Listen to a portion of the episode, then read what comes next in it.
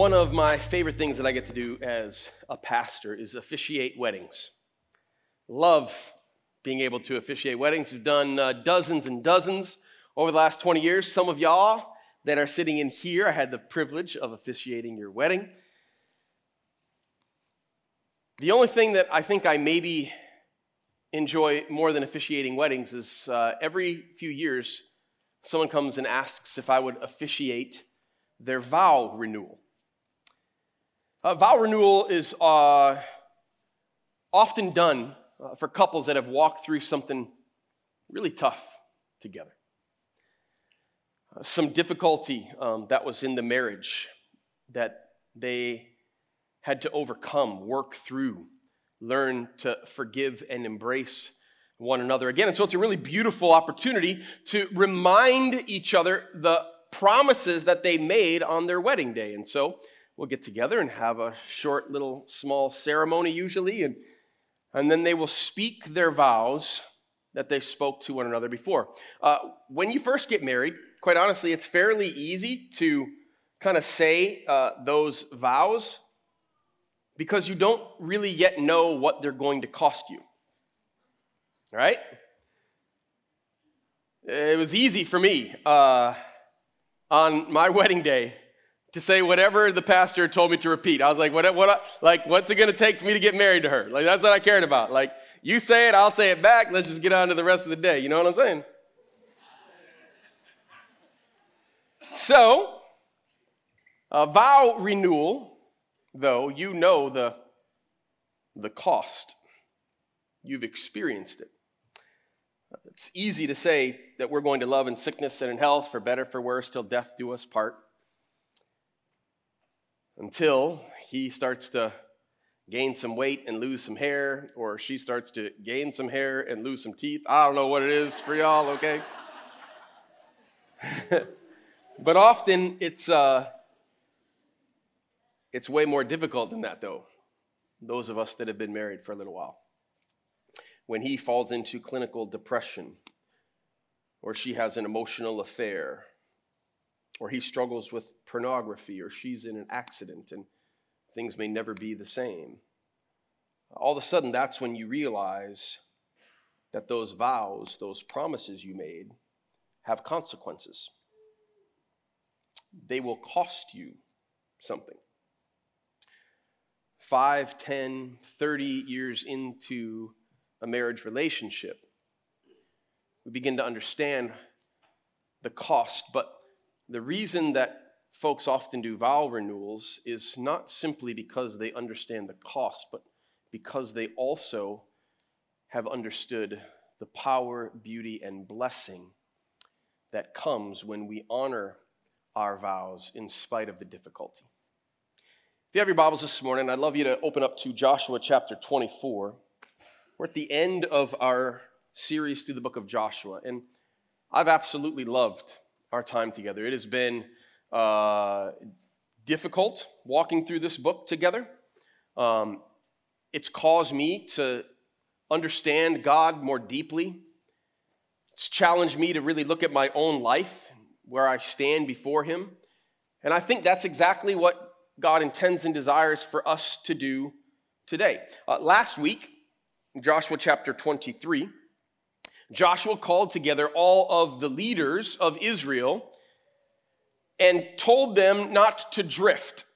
He says they need to hang on to God's word, not turn to the left or the right, rather hold fast to God Himself. And we kind of talk through like what these last couple of years has been for many of us. We've kind of felt that drift, right? Uh, if you're in the lake or the ocean, the only thing you need to do to drift is nothing. Yeah.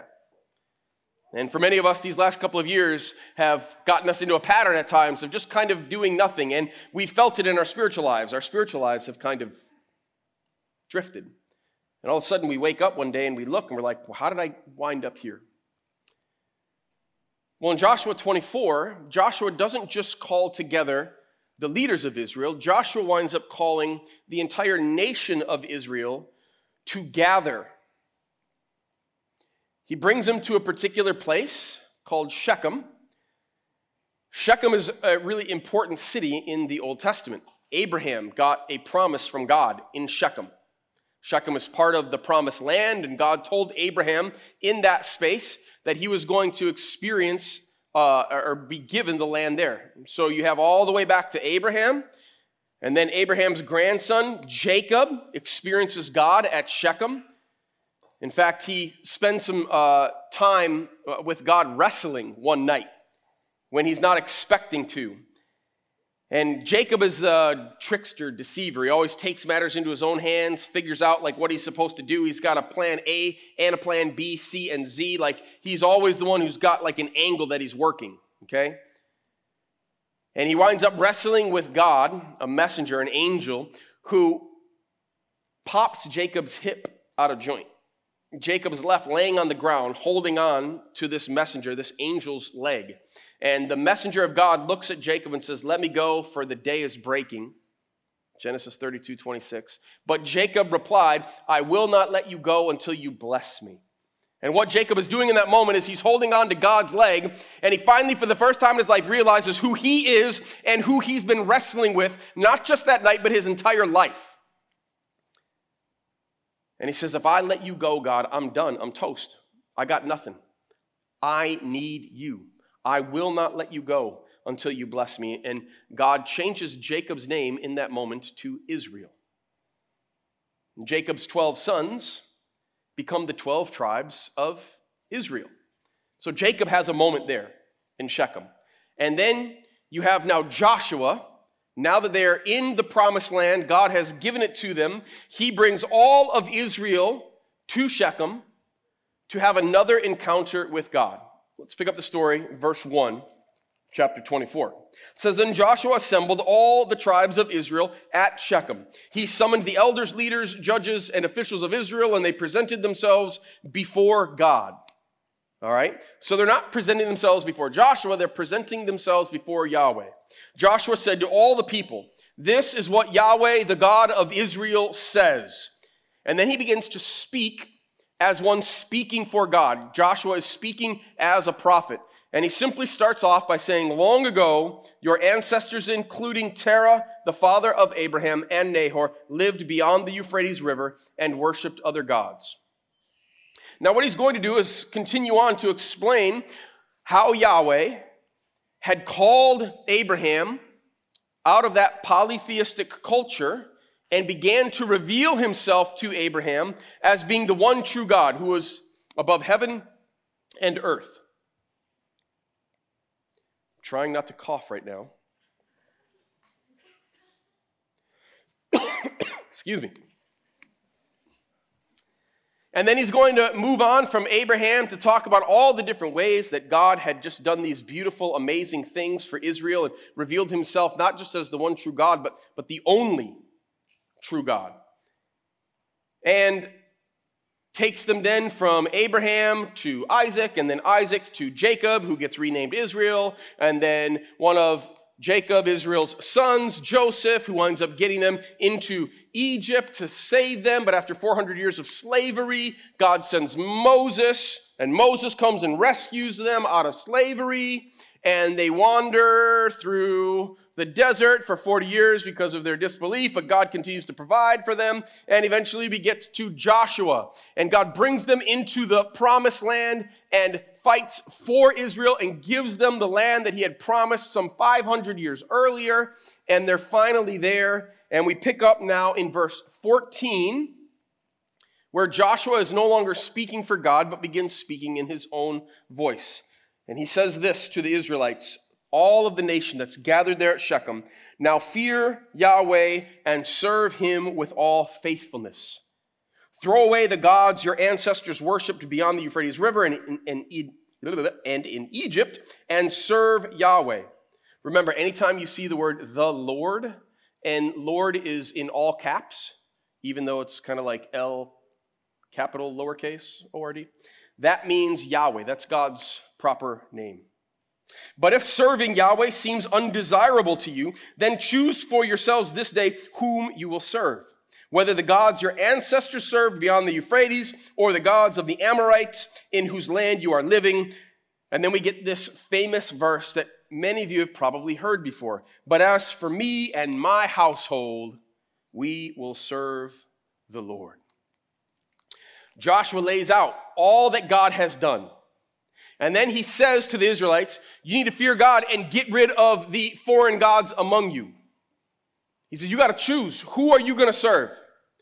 Are you going to serve the gods of your ancestors? You're going to serve the gods of the Amorites, the culture that you're living in? Or are you going to serve Yahweh? And he says, For me and my house, we're going to serve the Lord. We're going to serve Yahweh. And now the people have a response. All right? They need to then determine what they're going to do. He's calling them all out, the entire nation, at one time. We see in verse 16, it says, Then the people answered, Far be it from us to forsake Yahweh to serve other gods. In other words, like, yo, yo, yo, nuh uh, we know. We've seen everything that God has done. We're not going to serve other gods. We will serve Yahweh, just like you, Joshua. Drop down with me to verse 18b. They finally, after saying a few more things, say, We too will serve Yahweh because he is our God. So they're basically saying, yo, we're not going to serve other gods. We are going to serve Yahweh. So that's the first time that they declare this. Then drop down to verse 21. Joshua talks to him a little bit more. He's like, yo, you sure? You guys can't, you're not doing a very good job of it. You sure you're going to do this?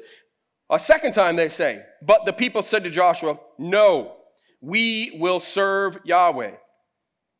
Verse 22. Then Joshua said, You are witnesses against yourselves that you have chosen to serve the Lord, Yahweh. Yes, we are witnesses, they replied to Joshua. So that's the second time that they've said it. Drop down to verse 24. Joshua's just told them, you need to get away, get, throw away all the foreign gods that are among you and give your hearts to God.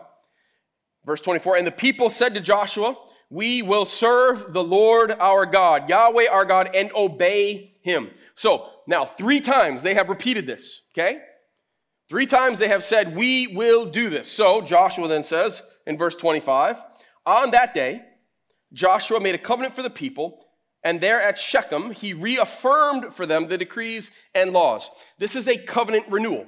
They are renewing their vows. They have already once said, Yes, we will follow God. Joshua is calling them back and saying, Hey, y'all sure about this? Joshua is the last thing he's going to do. He knows he's about to die. Who are you going to really serve, Israel? And three times they repeat, Yes, we will serve Yahweh. Verse 26 and Joshua recorded these things in the book of the law of God.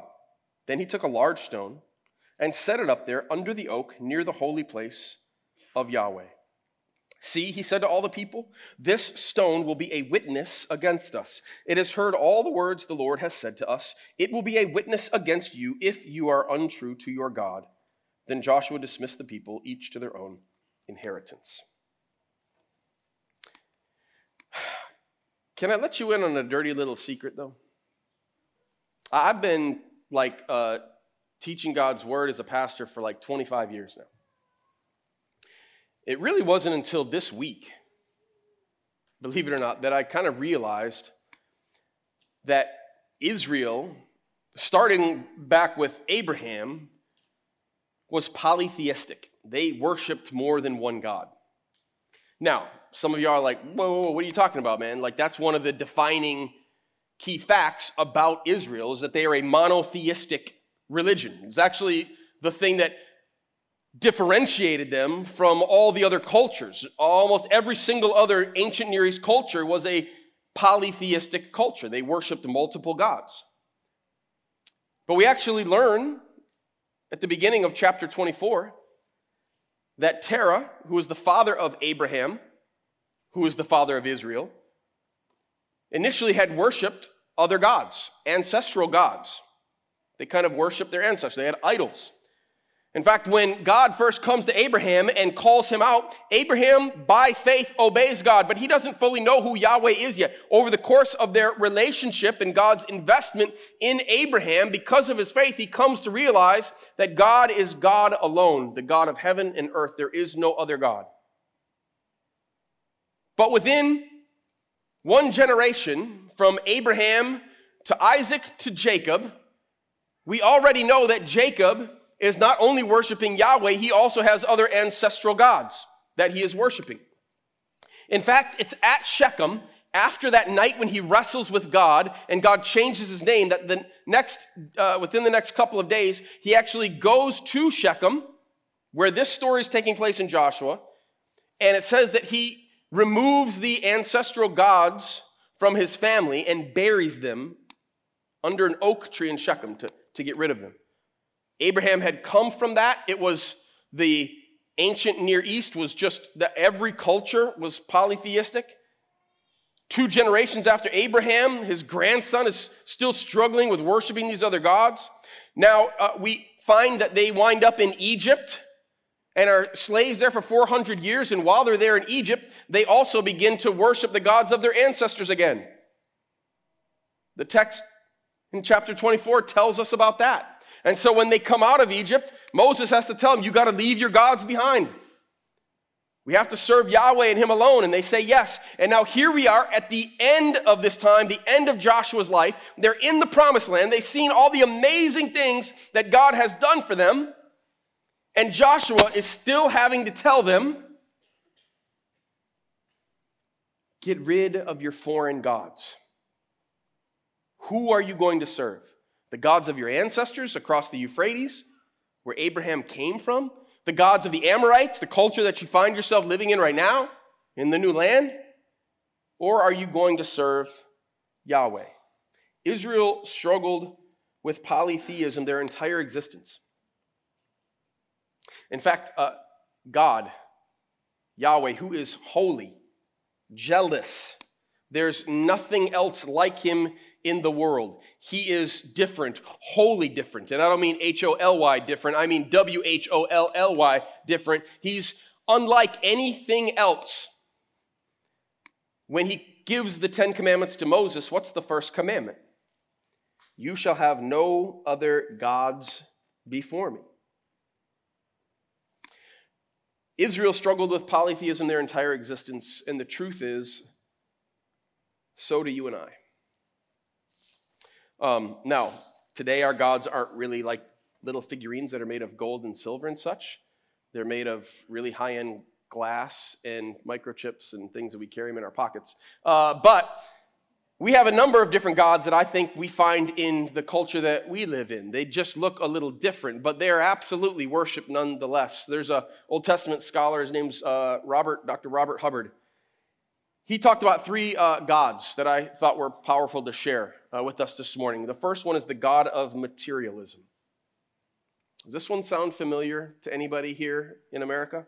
The God of materialism, this God teaches that all human needs can be met by material means, that all of our needs can be met by material means. It says that happiness and satisfaction come through financial success, possession of material goods and pleasure. It promotes leisure activities, travel, hobbies, recreation, sports, and the like as spiritual retreats in its honor. Uh, my generation, Gen Xers, and the boomer generation that was before me, uh, we very much worshiped the God of materialism. And we saw it as stuff. Get stuff, collect stuff, get nice stuff, get good stuff. Uh, Gen Z, maybe some of y'all millennials, you don't care about stuff the way that we often do. What you care about is experiences. And it's the same God, it's just packaged a little different. In fact, uh, Ewan McGregor does a commercial for Expedia. It uh, debuted during the Super Bowl uh, this past February. And uh, in, in the commercial, he's, he's walking through uh, these set designs or these sets that are all these old Super Bowl commercials. is actually kind of funny. I didn't even realize it the first time that I watched it. And he's kind of making fun of them, and there's all these different things like a puppy and a Clydesdale horse, things, you know, like you need the stuff and uh, all, all, all these different things. And then he says this at the end. He says, Do you think any of us will look back on our lives and regret the things we didn't buy? And then he opens up a door and walks out onto a beach and he says, Or the places we didn't go. Ah, Gen Z, y'all are eating it up. You're like, yeah, it's not about that stuff. It's about the experience. I need the experience, right? Look, I don't care whether you're boomer, Gen X, Gen Z, millennial, it's the same God. It's the God of materialism that says those pieces, those things that come through satisfaction of financial success and happiness with material goods and pleasures, those hobbies, those recreations, that's what's going to fulfill me. And way too often we wind up giving our lives for that God. A close ally of the God of materialism is the God of convenience. Um, we Americans, man, we place a high value on convenience, don't we? The defining attributes of the God of convenience are omnipresence and omni-availability. That's what we want. Now, there's nothing inherently spiritual about inconvenience, okay? Let's just be clear about that. There's nothing that's inherently spiritual about inconvenience, but this Amazon God becomes prime in our life as it feeds the God of materialism. I'm glad y'all got that. Like, I worked hard on that line, okay? like, all week, I've been like, first service, they didn't get it. I was, come on. Look, the truth is, uh, waiting on the Lord is foolish to those who've never waited. So is waiting for marriage, or waiting for healing, or waiting for anything. Uh, it's really hard to hunger and thirst after righteousness if you've never been hungry or thirsty. Way too often we worship not just the God of materialism, but the God of convenience as well. Uh, the third God of our culture that Hubbard talks about comes to us from Greek mythology. Uh, you guys remember Narcissus, the beautiful man who drowned himself looking at his own reflection in a pond? Reminds me of myself. Oh, you guys are waiting. Some of you laughed a little too quick, okay? that hurt just a little. I'm just saying. No, there's, uh, this God is actually the God of me the God of materialism, the God of convenience, and the God of me. Uh, this delusion, or excuse me, the delusion of this God of me is that our sense of importance depends on external things, not on who we really are inside. It cares more about what others think of us than what God does. God requires the renunciation of our ego. God's interested in transforming us from the inside, but the God of me says, What do I look like on the outside? How does everybody else view me? How will others accept me? How will others see me? And so we have our beautiful Facebook and Instagram lives. And the God of me continues to feed that. Just be good on the outside. Keep the mask up. Do whatever it takes. When God is not interested in the outside like he is interested on the inside, God cares about the heart. God is renovating the heart. That's what God wants to get after. The God of me isn't really interested in what's inside. The God of materialism preaches, you need this. The God of convenience says, you can have this. And the God of me whispers, you deserve this. So, friends, are you a polytheist? I am way more often than I want to acknowledge or admit, I find myself worshiping more than Jesus. Uh, when I was five years old, as best as a five year old could understand, I gave my heart to Jesus. I prayed and said, Jesus, I want you. Now, I will admit, I had a five year old understanding of who God was. A few years later, I was in sixth grade. I can still uh, remember. Uh, this was Walker Elementary School, Flint, Michigan. Uh, there's a row of desks. I'm sitting in one. I've got a friend behind me, a friend in front of me, and there's three of my friends that are sitting on this bank of cabinets that have a uh, um, just a countertop on it, and we're just having a conversation. Actually, there's a couple different conversations that are taking place, and uh, I swore. I didn't swear often. In fact, I don't remember really swearing much at all before that moment, and uh, my friends were shocked. In fact, the different conversations that started all kind of stopped, and everybody looked at me, and my friend Lawrence said, Yo, Tori, I didn't know you swear. Everybody called me Tori back then. And so in that moment, um, I chose the God of acceptance by peers, the God of me, rather than Jesus.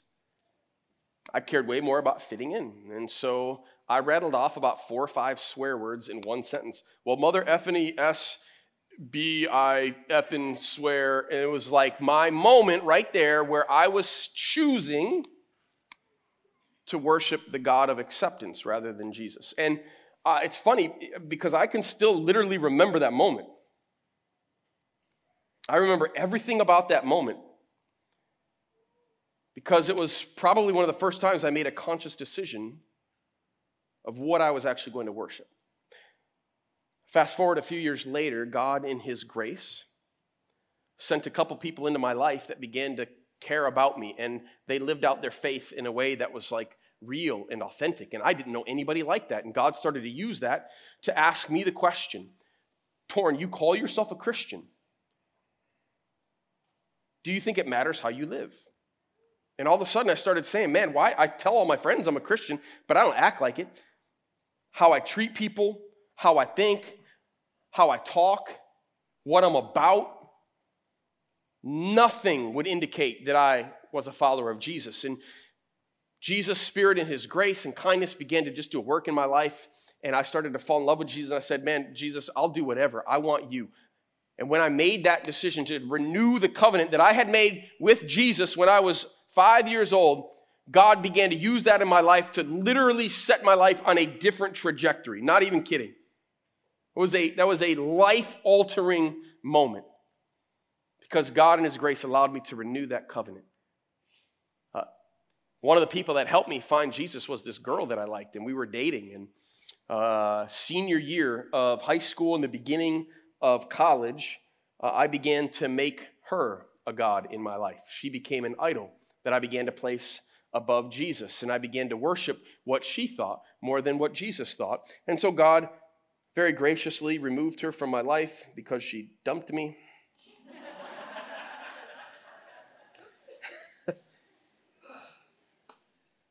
but over the course of that really honestly painful experience for me, I, I was able to renew that covenant with God, saying, Jesus, I want you. I don't want anybody else. I don't I want to have what you want for me, not what I can find or create or get for myself.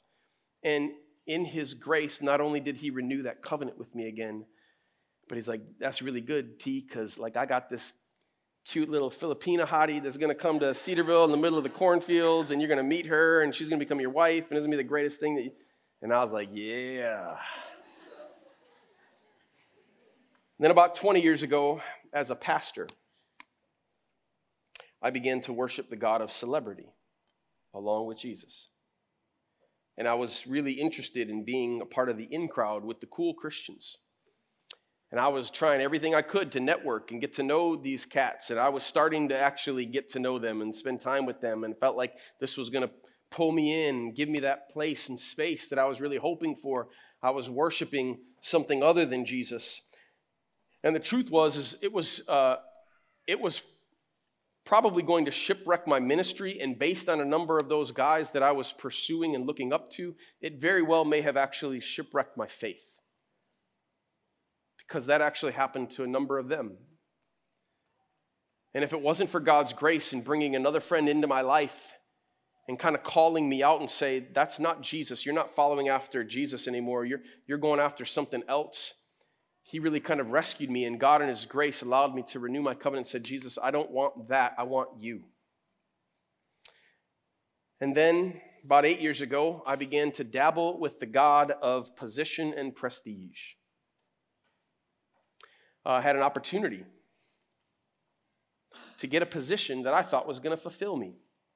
Big stage, big church, nationally known, I knew I was going to get this position. There's only two of us that were interviewing for it. The headhunter told me I was far and away the top contender for it. I went to this city expecting that it was just a formality. I'm looking at houses online while we were there. Took my family to even see a house in person. And then that church dumped me. Kind of a common theme in my life he graciously removed the position from my life, and honestly, I couldn't be more grateful. Looking back Now, eight years later, I see what God was up to. He was trying to remind me that there is no position, there is no platform, there is no prestige that's going to give you the very things that you're looking for. I'm the only place that's going to do that. I'm the one who opens up doors for you, not an organization, not a platform. I'm the one who can fill that hole in your heart that you think some big stage is going to give you. It will never give that to you. And God, in His grace, then a couple of years later, led me to TLC. Just like He led me to my wife when I was willing to give myself wholly to Him, He led me to this place. And friends, I'm telling you, there is no other church I would rather get to be a pastor of than this place. I'm super grateful for what I get to do. But I will tell you, as I have just shown over the course of my life, I have found myself worshiping other gods, Jesus plus other things, right? The gods of my culture, the culture that I find myself a part of, just like the Israelites, just like I would guess you. And that's why Joshua had to come to them that day and say, Who are you going to choose? They still had gods among them, actual idols that they were worshiping along with Yahweh. And he's like, You got to get rid of that. Who are you going to choose? Is it going to be Yahweh or is it going to be the gods of your ancestors or the gods of your culture? Choose you this day who you will serve. And for some of you that are sitting here this morning, that's a question that the Spirit is literally asking you right now Who are you going to serve? You see, God knew that Israel was not going to do very well with that. They're like three times, we're going to serve you. And then, like, almost as soon as this book is over, the next book starts, and they're back to screwing up. God knew we couldn't do it on our own. That's why He actually sent Jesus. And Jesus lived the life that you and I can't live. He lived it perfectly. And Jesus paid the penalty that you and I couldn't pay. He died on the cross for us. And then Jesus ultimately rose back to life so that we could have life in Jesus, be a part of the family of God through faith. Uh, John, or excuse me, Romans chapter 10, verse 9 says, If we confess with our mouth that Jesus is Lord, right, king, boss, leader, gets to tell me anything, gets to tell me everything, that's what Lord means and believe in your heart that God raised him from the dead, you will be saved. There's somebody here this morning that that's just what you need. That right there. You've never actually invited Jesus into your life. Maybe you've played with the whole religion thing. You maybe even grew up going to church, but you've never made a decision that for me and my household, I'm choosing Jesus. And this morning, that's what you need to do. I'm not going to have everybody praying about. If you need to do some business with God, you just do it right now. The rest of us, many of us are probably already following Jesus. That's awesome. Super great. Jesus did something uh, with his 12 closest friends, his disciples, who also were already following him. And on his very last night, before he's going to be crucified, he gets the 12 together and they're celebrating the Passover in what we call the upper room. It's just a room upstairs. They're celebrating the Passover together. Jesus knows that he's uh, about to be betrayed by Judas. He's going to be crucified. He knows all this is happening. And so he wants to spend that last night giving them some final teaching. This is when we get communion, the Lord's Supper, when he says, uh, breaks the bread and says, This is my body, which is be broken for you. Do this in remembrance of me. And and then he takes the cup and he pours it out and he says, Take this cup, this wine. Symbolizes my blood, which is going to be poured out for you. It's a new covenant. But he also does something else that only one of the gospel writers tell us about. Only John tells us about this event where Jesus begins to wash the disciples' feet. Now, I've heard this story hundreds of times. You probably have as well if you grew up going to church. Jesus washes the disciples' feet, and one of the main takeaways from that is that we're supposed to be leaders like Jesus, right? He was willing to humble himself and get down on his knees and wash their dirty feet. And that's true. It does have something to do with humble servant leadership. But a lot of times we stop there. But I don't think that's actually all that Jesus was intending to do. I don't think that's actually probably the main thing that Jesus is trying to teach us through this. In Joshua or excuse me, in um, John chapter 13, John tells us about one particular interaction during this time that, that is really telling. Starts in verse 5. He came to Simon Peter. This is Jesus. He's been washing some of the disciples' feet, and now he comes to Simon Peter to wash his feet. He came to Simon Peter, who said to him, Lord, are you going to wash my feet? Verse 7 Jesus replied, You don't realize now what I'm doing, but later you will understand. No, said Peter, you shall never wash my feet. I'm not going to let you do that, man. I know who you are, I know who I am. You're not getting to wash my feet. No way. Look what Jesus says to him. Jesus answered, Unless I wash you, you have no part with me. Then, Lord, Simon Peter replied, Not just my feet, but my hands and my head as well. Do the whole thing, baby. Like, I don't want just a little bit. Like, give me the whole, I want all, all of it. Jesus answered, Those who have had a bath need only to wash their feet. Their whole body is already clean. And you are clean, though not every one of you. For he knew who, Judas, was going to betray him. And that was why he said, Not everyone was clean. Interesting interaction here that Jesus has with Peter. What's going on? Why did he do this? Why did he have this interaction with Peter?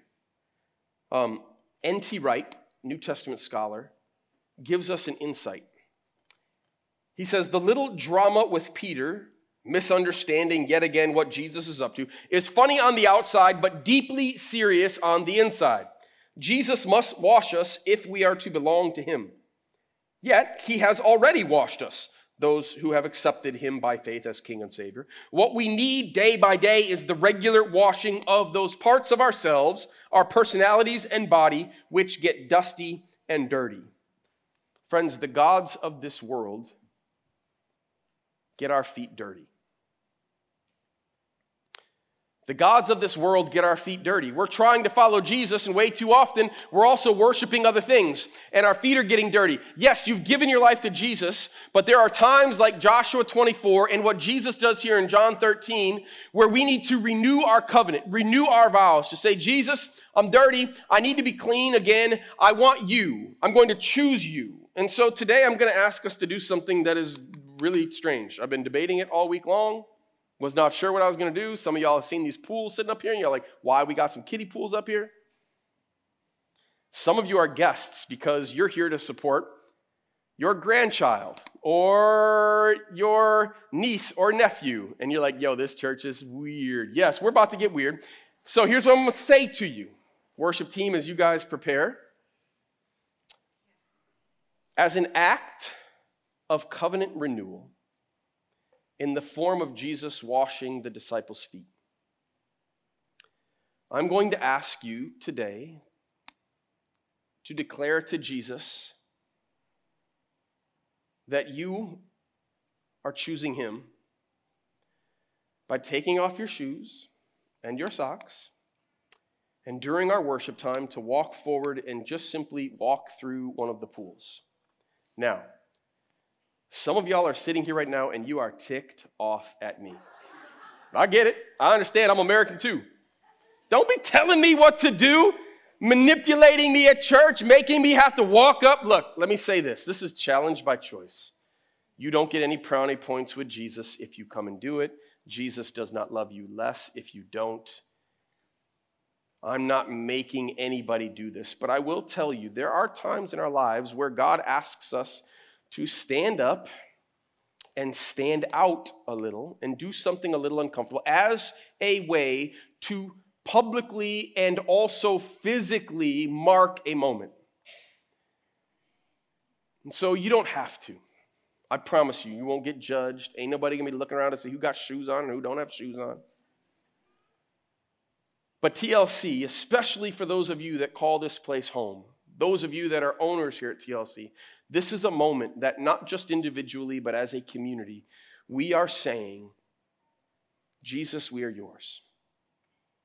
And no matter what other gods we have been serving alongside of you, today we walk through these waters to remove the dust as you did for the disciples, to declare, You are ours. And I've asked our worship team if they would start symbolically as they lead us by moving through those waters. Father Jesus, Father Jesus, Father God. Thanks that we get to laugh in church, God. Uh, Jesus, Holy Spirit, we simply say, We want you today. God, I acknowledge that there's way too many times where I find myself drifting. And I find myself inadvertently, and sometimes very vertently, worshiping the gods of my culture. But Jesus, today I want you. And so, as a public act, symbolically, I too remove my shoes, my socks, to walk through these waters, to say, I wash those gods away. I remove them to follow you and you alone for your glory because of what you've done. In Jesus' name we pray. Amen.